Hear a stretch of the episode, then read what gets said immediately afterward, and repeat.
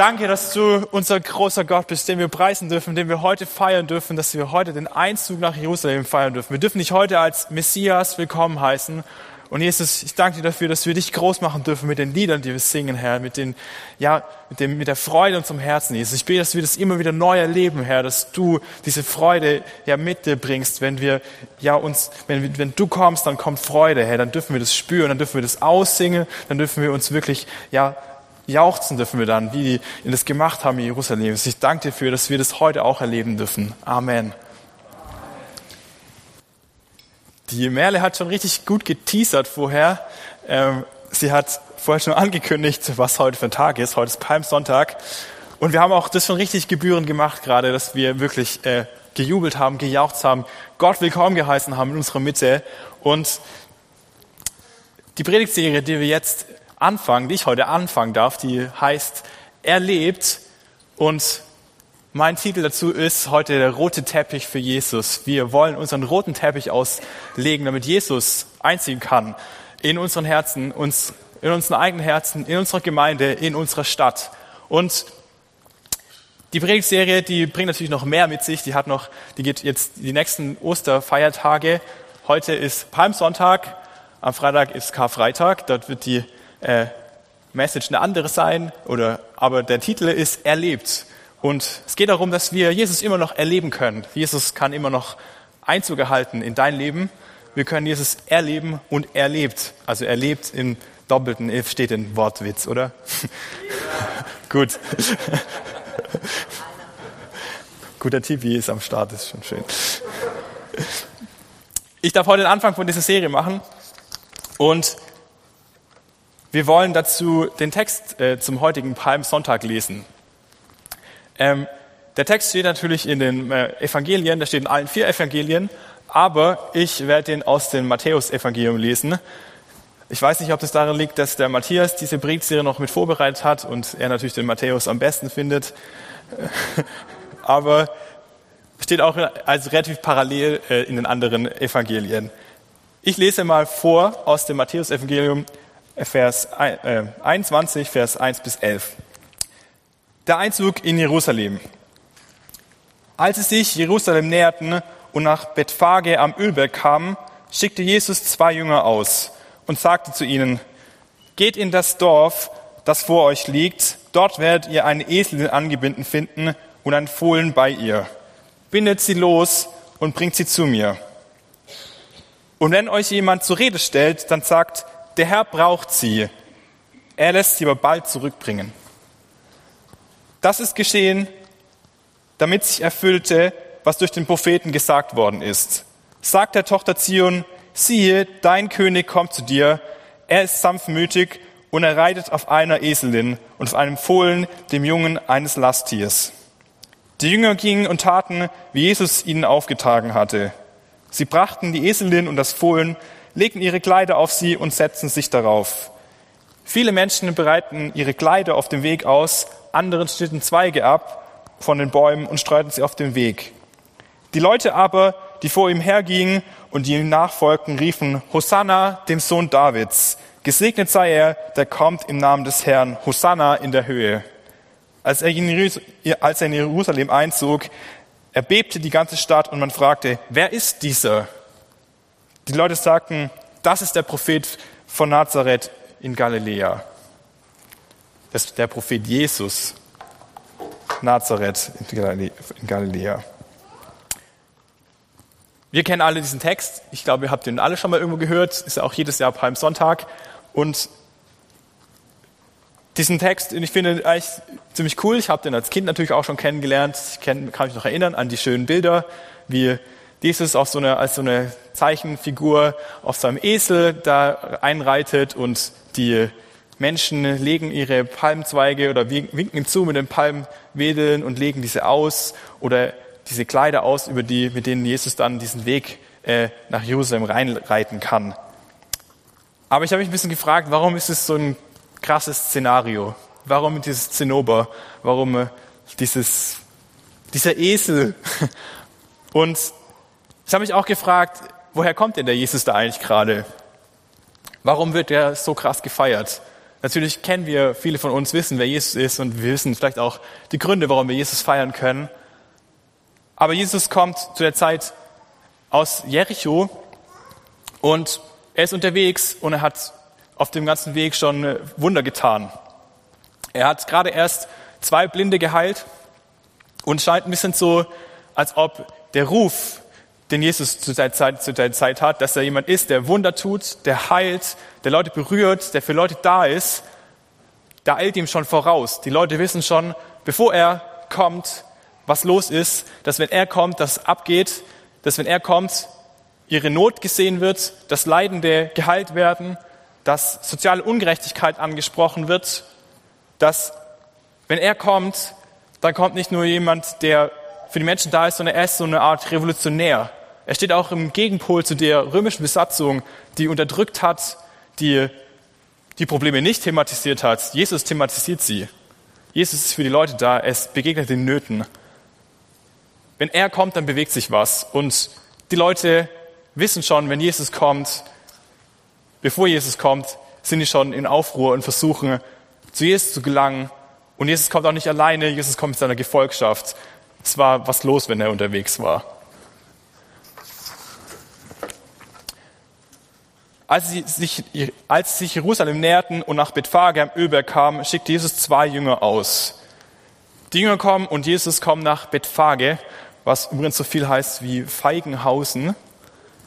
Wenn man das übersetzt, fand ich ganz witzig, weil es hört sich so richtig schön schwäbisch und als ob es um die Ecke wäre.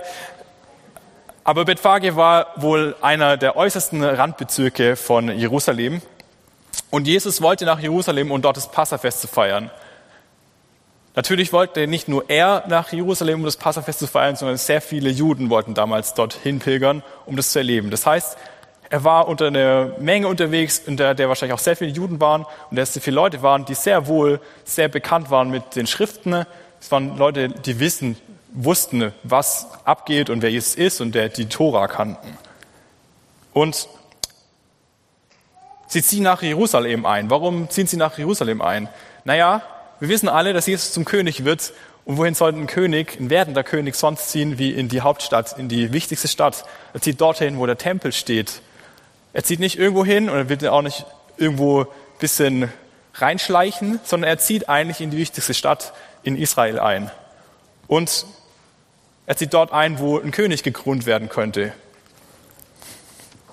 Und sie sagten zu ihnen, geht in das Dorf, das vor euch liegt, Dort werdet ihr eine Eselin angebunden finden und ein Fohlen bei ihr. Bindet sie los und bringt sie zu mir. Und wenn euch jemand zur Rede stellt, dann sagt er, sagt, der Herr braucht sie, er lässt sie aber bald zurückbringen. Jetzt kommen diese Esel ins Spiel. Und über die Esel, äh, da hatte ich einige Fragen.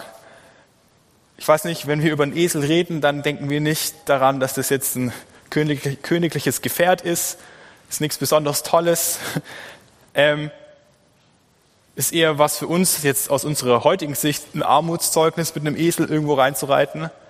Und ich kann euch aber sagen, zu der Zeit waren Esel relativ normal. Es war wie unsere Autos, bisschen vielleicht. Ähm, die waren allgegenwärtig, sie waren äh, des einfachen, Mann, des einfachen Mannes Vehikel, die sind mit dem Esel unterwegs gewesen, geritten. Und Deshalb war es nicht so ungewöhnlich, dass Jesus danach einen Esel verlangt hat. Ungewöhnlich war es eher ein bisschen, dass Jesus seine zwei Jünger losschickt und genau weiß, wo die zwei Esel finden sollen. Woher wusste Jesus, wo die zwei Esel stehen? Ist das eine prophetische Eingabe von Jesus? Wahrscheinlich schon. Wahrscheinlich, er ist Gott, er ist Jesus. Er wusste, wo die, wie die Dinge stehen und wo die Esel stehen. Und Interessanterweise ist es auch nicht das erste Mal, dass es in der Bibel vorkommt, dass jemand Esel sucht und danach zum König gesalbt wird. Ich weiß nicht genau, ob ihr die Stelle kennt, aber in 1 Samuel 9, Vers 10, das ist Saul, der erste König Israels, der wird auch, während der Esel sucht, zum König gekrönt. Interessante Parallele, oder? Der Saul ist unterwegs, weil er die Esel von seinem Vater sucht, die sind weggelaufen und unterwegs, ähm, er findet die Esel nicht, er kann sie nicht finden. Wem er aber begegnet, ist der damals ziemlich große und bekannte Prophet, der Samuel. Und der Samuel, der wusste schon, dass der Saul kommt, weil er ebenfalls Prophet war und eine Eingabe von Gott bekommen hat, dass der auftauchen wird und hat ihn dann zu sich eingeladen und Festmahl mit ihm gefeiert und hat ihn dann zum ersten König Israels gesalbt, weil er von Gott den Auftrag dafür bekommen hat. Wenn äh, Jesus also hier jemand zwei Jünger ausschickt, die Esel suchen sollen, Esel finden sollen, dann spielt er da ziemlich eindeutig auf eine Parallele an, in der schon mal Esel gefunden wurden und dem jemand zum König gesalbt wurde. Außerdem setzt er sich, es beweist auch seine prophetischen Gaben und er verweist darauf, dass er mindestens wie Samuel weiß, wo die Esel stehen. Er setzt sich mindestens mal mit dem Prophet Samuel gleich. Der spielt da eindeutig darauf an, dass er jemand ist, der ein Prophet ist, jemand, der weiß, wo die Esel stehen, dass er zum König gesalbt werden könnte. Aber wenn das Volk jetzt, das Volk in Israel, die schon immer so jubelnd auf ihn warten, wenn, ja, wir die einen König erwarten, dann könnte man ja auch zu der Zeit meinen, okay, vielleicht erwarten die auch jemanden, der mit einem Ross daherkommt. Die Römer, die hatten dort schon Pferde und die sind mit ihren Streitwagen darum geritten und haben die Israeliten unterdrückt. Das war also nicht normal, dass ein König, der da reinkommt oder einziehen kann, mit einem Esel einzieht. Warum also der Esel? Auch hier gibt's noch so eine, so eine Parallele. Oder warum, warum nicht nur der Esel, warum ist es auch noch dieses Füllen? Ein Füllen ist ein junger, junger Esel, ein neugeborener männlicher Esel. Und Jesus reitet sogar auf dem in die Stadt ein. Ich habe mir gedacht, das ist ja schon fast Tierquälerei, auf so einem jungen Esel da reinzureiten. Darauf würden wir nicht kommen. Ähm, aber auch das hat vielleicht eine Bedeutung, dass Jesus gerade auf diesen jungen Esel da reinreiten will. Und zwar hat in äh, der, in der ganzen jüdischen Schrift, in den Geboten von Mose, da steht schon drin, dass Jesus oder Gott gehört jedes Erstgeborene. Gott gehört der erstgeborene Sohn und wenn der geboren wird, dann muss man ihn mit dem Opfer auslösen. So war das damals im Judentum. Genauso gilt es für den erstgeborenen Esel. Der Esel war damals ein bedeutendes Tier. Das war nicht nur irgendein Tier, sondern das war für viele Leute ein wichtiges Tier. Das war denn ihr Arbeitsvehikel, das war wichtig. Die haben auch Esel gepflegt und die hatten jetzt keinen so schlechten Stellenwert. Also es war nicht, wie wir es heute kennen, dass Esel eigentlich total unbedeutend sind, sondern die waren schon bedeutend als Tiere. Deshalb war es wichtig, dass auch wenn ein neuer geborener Esel da war, dass der ausgelöst werden musste. Und alles, was erstgeboren war, das war eigentlich Gott geweiht. Das war Jesus geweiht. Das heißt also, wenn er sagt, er will auf einem Füllen da reinreiten, dann nimmt er eigentlich sich, was ihm eh schon zusteht. Jesus nimmt diesen, diesen Esel, dieses junge Füllen, und der steht ihm schon lange zu. Und mit diesem Anspruch, den er da erhebt, macht er eigentlich klar, hey, ich bin der Gottessohn. Ich bin der, dem der Esel eh schon gehört. Aber er sagt natürlich, er gibt ihn auch wieder zurück. Ja, er ist ja kein Unmensch. Und, aber er macht es trotzdem eigentlich deutlich, dass er nicht irgendwer ist, sondern ich bin Gottes Sohn und ich habe den Anspruch darauf, mit diesem Esel in die Stadt zu reiten, weil es ein erstgeborener Esel.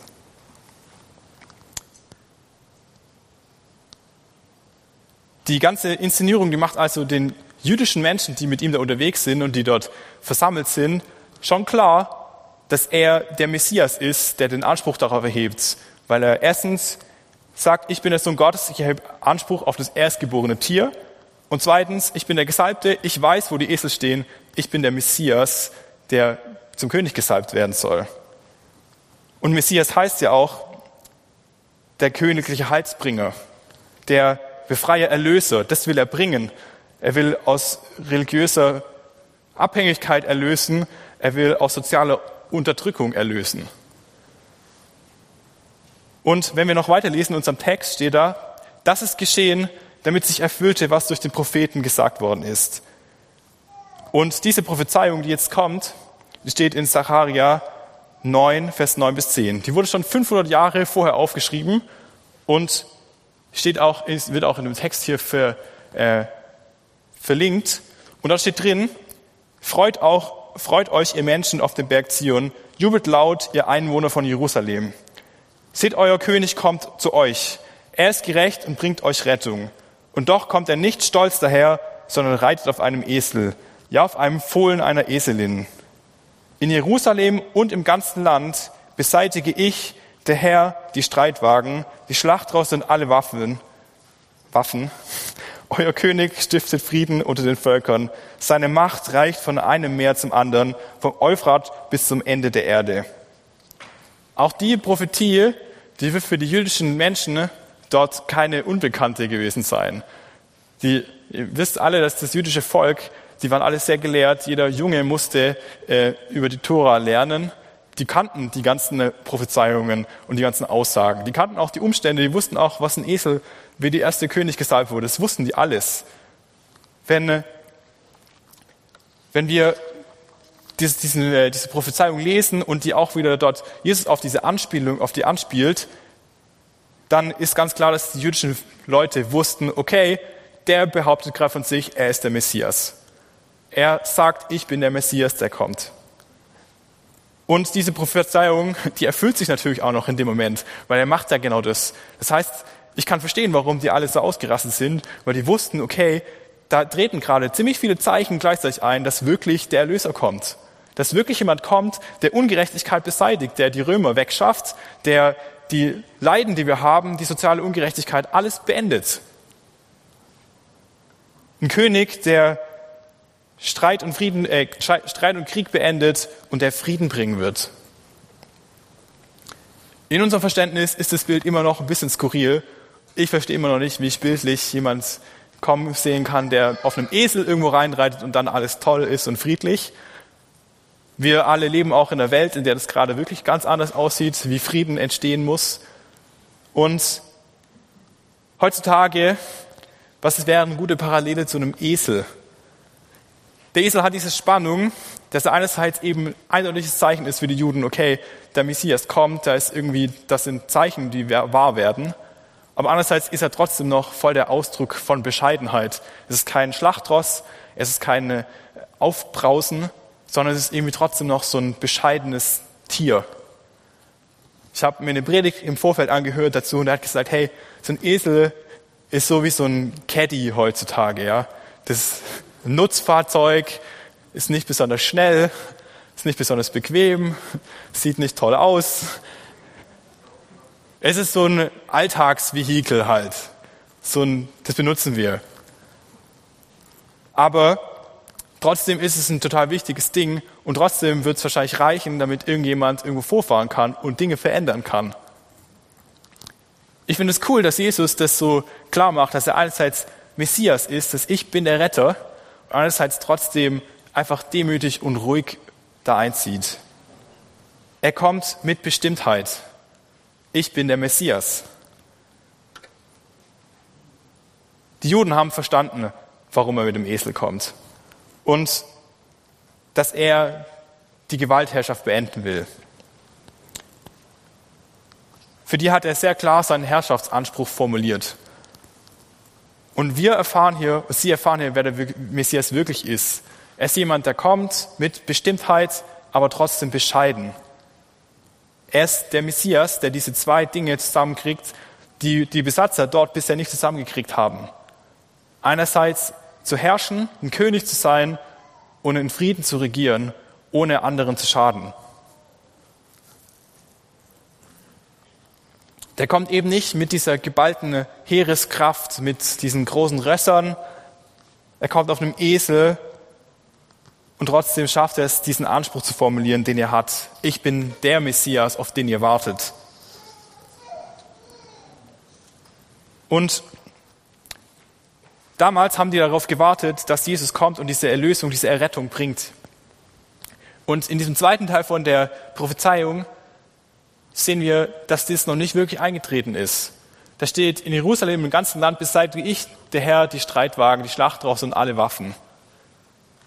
Wir wissen heute, dass dieser Teil von der Prophezeiung, dass der noch nicht eingetreten ist. Wir leben in dieser Spannung, dass wir wissen, okay, der Messias ist angekündigt und der ist in Jerusalem eingezogen, aber der Frieden in Jerusalem, der ist noch nicht vollendet.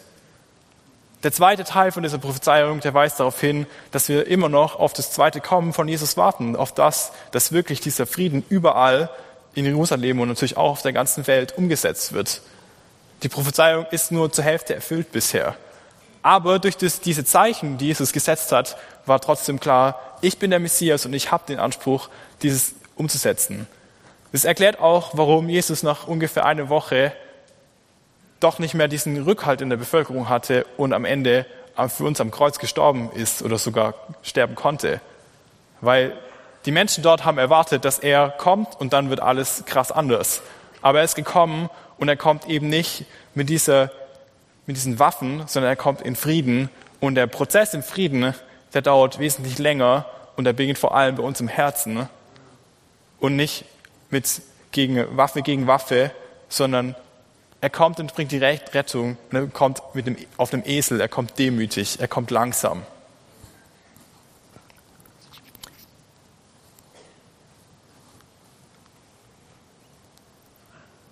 Die Jünger, die gingen und taten, wie Jesus ihnen aufgetragen hatte. Sie brachten die Esel und das Fohlen, legten ihre Kleider auf sie und er setzte sich darauf.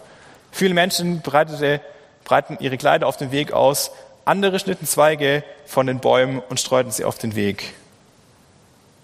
Die Menschen, die feiern Jesus in diesem Moment. Sie feiern ihn dafür, dass er der Messias ist, der kommt, der die Erlösung bringt, der vielleicht die ganze Erlösung bringt, von der wir heute wissen, dass es noch nicht der Fall ist. Wir warten da noch drauf. Aber sie wollen auch was dafür tun, dass dieser Jesus, dieser Gott sich wohlfühlt. Der Messias soll sich gut, er soll gut auf dem Esel sitzen. Sie nehmen ihre Kleider und legen die auf den Esel, ähm, damit jemand das sehr bequem sitzen kann. Es ist ungefähr so, wie wenn du gerade auf dem Sofa sitzt und du siehst, okay, da sitzt jemand nicht bequem und ich gebe dem ein Kissen, damit der bequem sitzt. Und dann hast du natürlich keins mehr. Wenn man seine Kleider auszieht und dahin liegt und die hatten nachher wahrscheinlich weniger an. Ist natürlich nicht so, wie wir uns das vorstellen, dass die da nackt waren, sondern die hatten alle ihre Obergewänder und ich vermute mal, dass die genommen haben, um äh, das zu, äh, den Esel zu polstern dass sie noch immer noch was anhatten. Aber sie haben von sich genommen, was sie hatten, damit Jesus, der Retter, der Messias, damit, der, das, damit es ihm gut geht, damit es ihm wohl ergeht.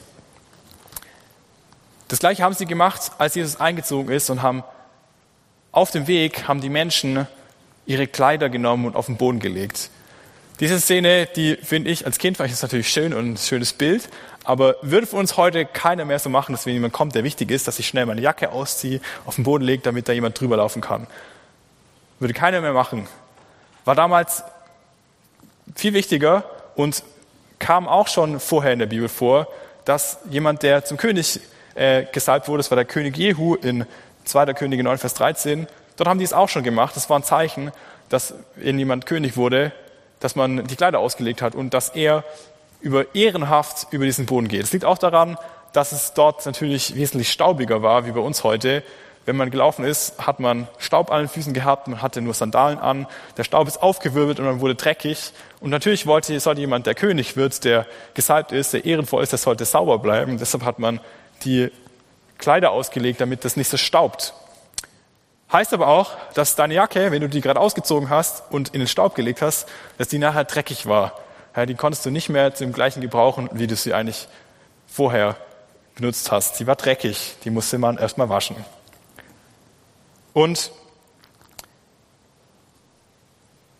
es bedeutet also, dass die Leute, die Gott kommen sehen, die feiern, dass er kommt, dass sie bereit sind, was von sich zu geben, damit der König geehrt wird.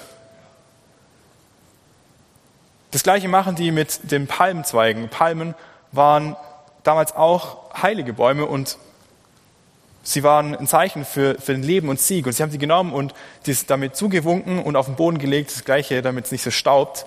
Und sie haben was geopfert, was genommen, damit Jesus geehrt wurde. Ähm, wir können uns ein bisschen fragen, was wir denn heute tun, damit Jesus in unser Leben einziehen kann.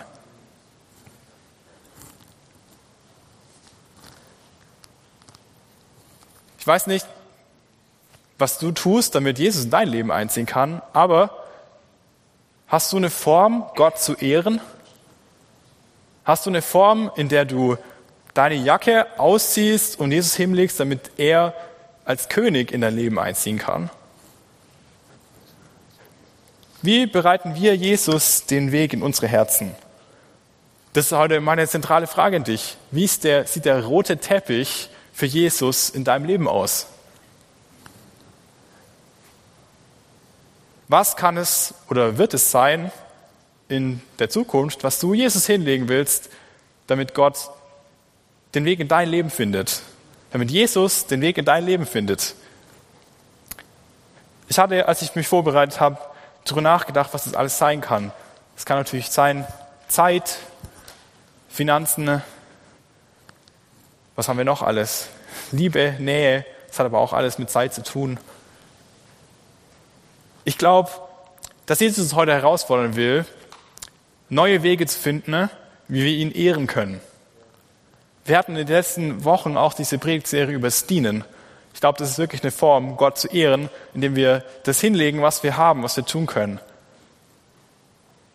Jesus ist der König, der Messias, der das Beste für dich will. Der kommt nicht als Herrscher in dein Leben oder will nicht als Herrscher in dein Leben kommen, aber er hat den Anspruch darauf, ja, dass du zu ihm gehören darfst. Aber er will mit Sanftmut kommen. Er kommt auf einem Esel. Ein Esel ist langsam, ein Esel ist geduldig, man galoppiert nicht, man trabt. Und genauso möchte Jesus in dein Leben kommen. Die Frage ist nur, ob du den Weg dazu bereitest, ob du den roten Teppich dazu ausrollst.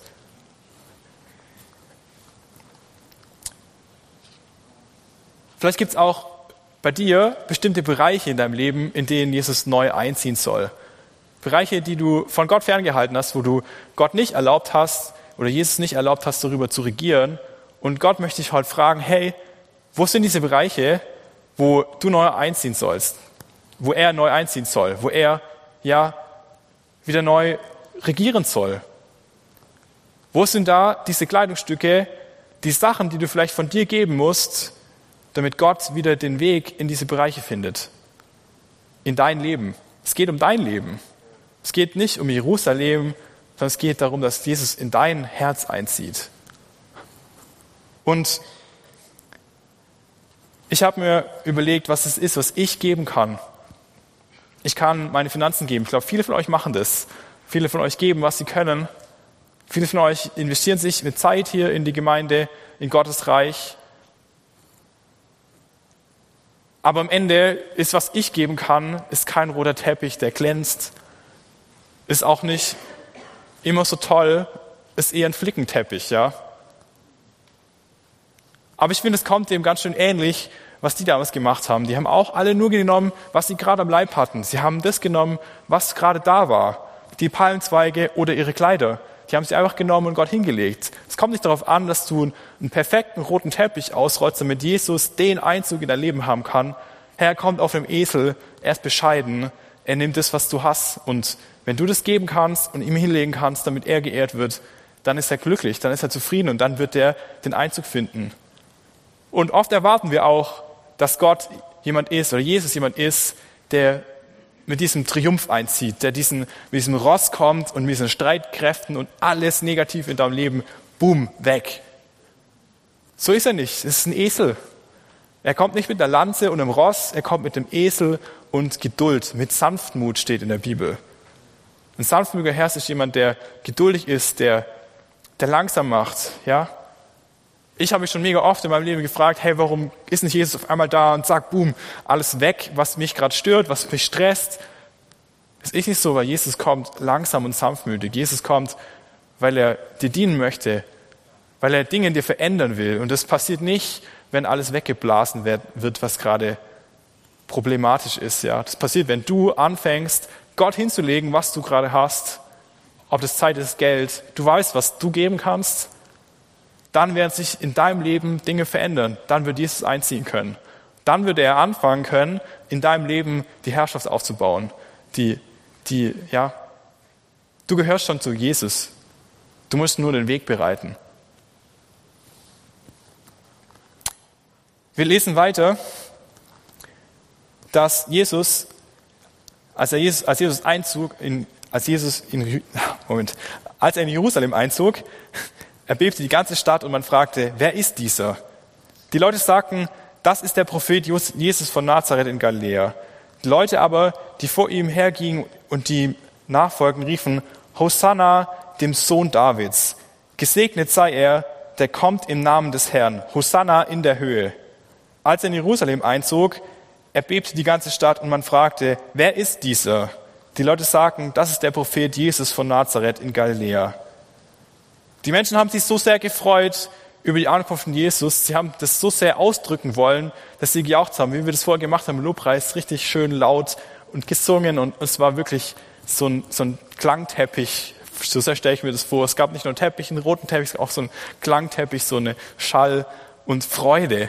Und sie haben nicht mehr vernünftig gehandelt, ich weiß nicht, wenn wir hier rumlaufen würden in der Stadt und anfangen, die Äste und sowas von den Bäumen zu reißen, damit wir irgendjemand was den Weg auslegen können, dann würden wir sagen, wir handeln nicht mehr vernünftig, dann handeln wir ein bisschen, also im Schwabenland geht es sowieso nicht, dass man quasi dem anderen die Kehrwoche klaut, ähm, sondern sie handeln total überschwänglich, aus Freude raus, als ob sie gerade Jesus wirklich persönlich begegnet, sind Jesus persönlich begegnet. Sie handeln überschwänglich.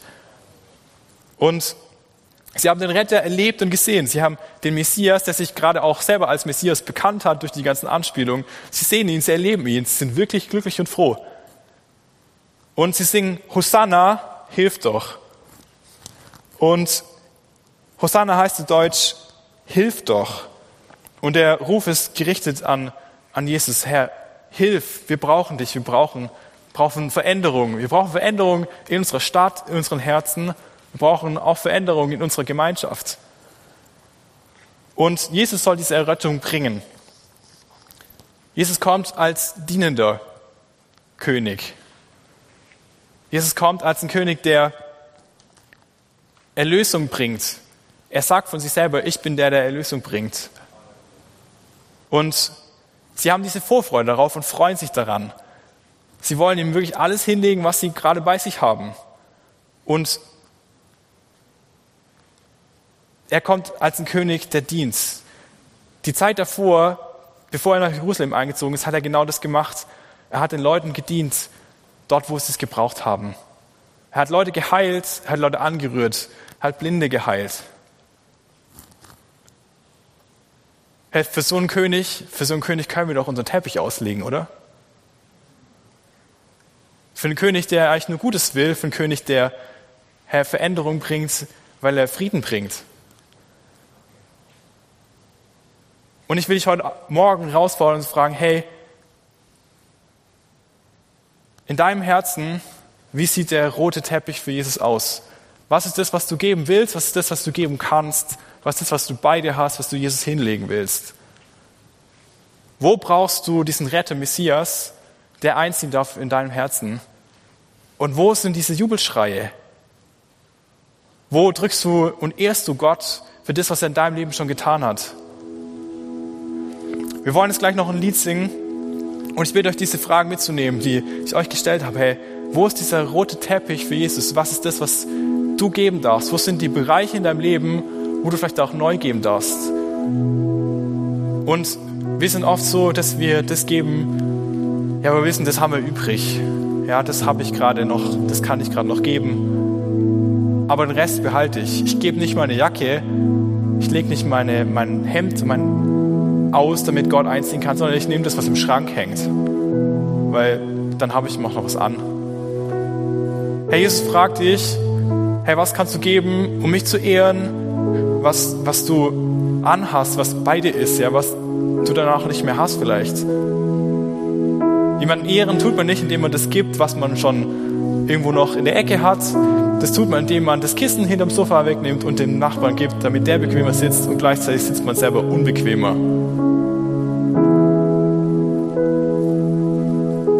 Wo ist dieser Punkt, wo du Gott ehren kannst, auf eine Art und Weise, wie du es vielleicht noch nie gemacht hast? Indem du was gibst, was, was dir dann vielleicht auch fehlt, was Jesus den Weg bereitet in dein Leben. Ich glaube, das ist was, das wirklich Dinge brechen kann in uns. Wenn wir erfahren, dass wir irgendwas nicht mehr haben, aber dafür Jesus geehrt wird, das ist was wert. Das verändert was. Es verändert nicht nur Jesus, es verändert dein eigenes Leben, dein eigenes Herz. Und ich will euch da herausfordern heute, darüber nachzudenken, was ihr vielleicht diese Woche tun könnt, was Gott wirklich ehrt, was einen Unterschied macht. Vielleicht was, was ihr auch noch nicht gemacht habt davor. Und ich weiß, dass viele von euch schon richtig viel Geld, Zeit, Liebe, Herz in unsere Gemeinde und in Gottes Reich stecken. Aber ich will herausfordern, hey, wo ist der nächste Punkt, wo Gott wirklich geehrt wird, weil du was tust, was du vielleicht noch nicht gemacht hast?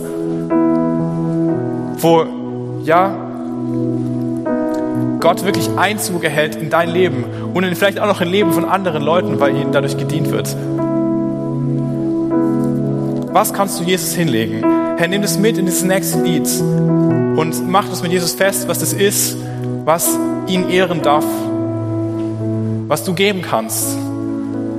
Jesus ist der Messias, er ist es wert, er hat es eindeutig bekannt im Einzug, beim Einzug von Jerusalem. Ich bitte dich, dass wenn wir jetzt, wenn ich gebetet habe, dass wir zusammen aufstehen und das nächste Lied singen und du es mit Gott klar machst, wie du Gott ehren kannst. Und wenn du weißt, dass du Gott noch nicht kennst oder dass du Jesus noch nicht kennst, hey, dann mach dein Herz weit und sag, hey, ich nehme alles, was ich habe oder nimm das, was ich gerade habe, was ich gerade geben kann. Jesus, ich will, dass du in mein Leben einziehst. Und wenn das schon in deinem Leben ist, dann such dir was, womit du Gott und Jesus neu ehren kannst und ihm diese Messias, ja, zum Messias in deinem Leben erklären kannst. Herr Jesus, ich danke dir, dass du ein Gott bist, der immer wieder neu von uns fordert, der immer wieder neu ja, geehrt werden will.